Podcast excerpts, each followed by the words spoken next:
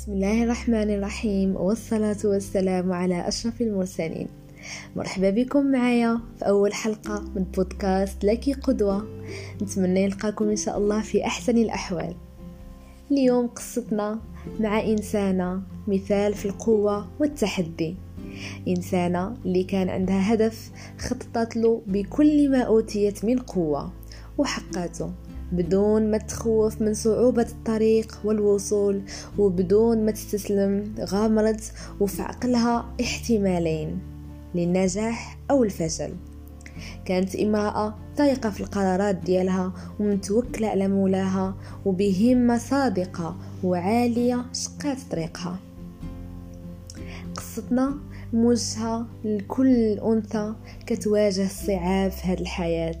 كتحس براسها غادية عكس التيار وكتحاول ما أمكن أنها تثبت على المبادئ ديالها وأخلاقها والأهداف اللي رسمها في هذه الحياة.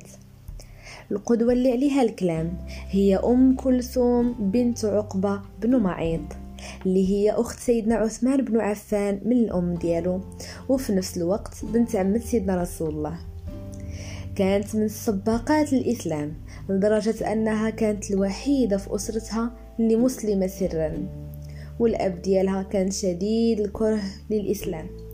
الشيء اللي خلى إسلامها يصعب عليها نهار بعد نهار واللي خلاها تقرر الهروب من بيتها وتلتحق بالمسلمين اللي هاجروا للمدينة.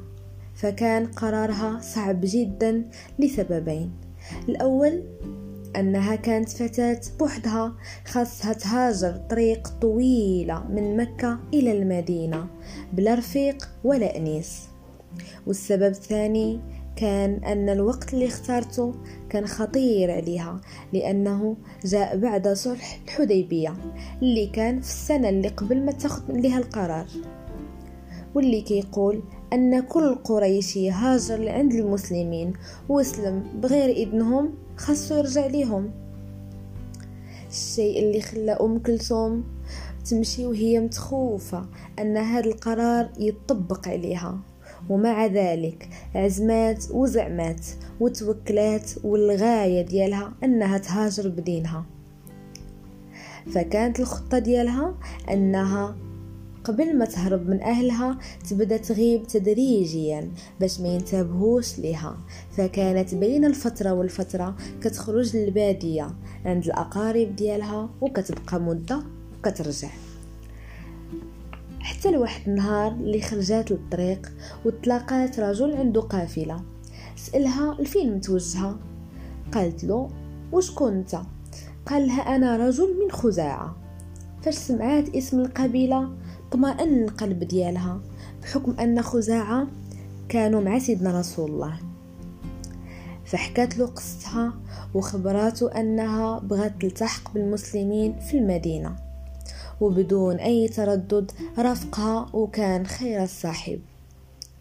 وصلت أم كلثوم للمدينة ورحب بها سيدنا رسول الله وفرحوا بها الصحابيات وأمهات المؤمنين. وقالت لسيدنا رسول الله يا رسول الله أنا فريت ليك بديني ما تردنيش لاهلي يفتنوني في ديني وما غاديش نقدر عليهم وأنت عارف استضعافهم للنساء. فهنا نزلت فيها الآية العاشرة من سورة الممتحنة اللي قال فيها الله تعالى يا أيها الذين آمنوا إذا جاءكم المؤمنات مهاجرات فامتحنوهن الله أعلم بإيمانهن. فنالت الشرف أنها تكون أول ممتحنة وفيها تنزل هذه الآية عاشت أم كلثوم في المدينة وكانت سبب للكثير من المسلمات أنهم يهاجروا ويمشيوا على نهجها بدون ما أنهم يتخوفوا يرجعوا لأهلهم. فكانت كتخرج مع المسلمين الغزوات وتما بان الإعجاب ديال الصحابة بالجد ديالها وبالصدق في الإيمان ديالها. فكانت تقدم لها مجموعة من الصحابة وأخيرا زوجها سيدنا رسول الله. وكانت كتاخد بالرأي ديالو وكتستشر معاه تقديرا له وحبا له فعندها موقف اللي هو جميل واللي كيورينا الحال ديال الصحابيات مع الله تعالى آنذاك. يروى أنها كانت مزوجة بالصحابي عبد الرحمن بن عوف. وفي واحد النهار كان اشتد عليه المرض.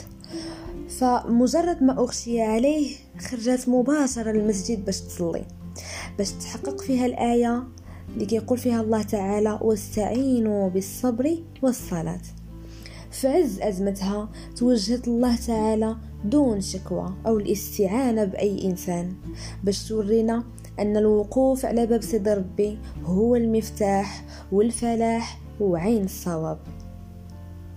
هذه قصتنا اليوم.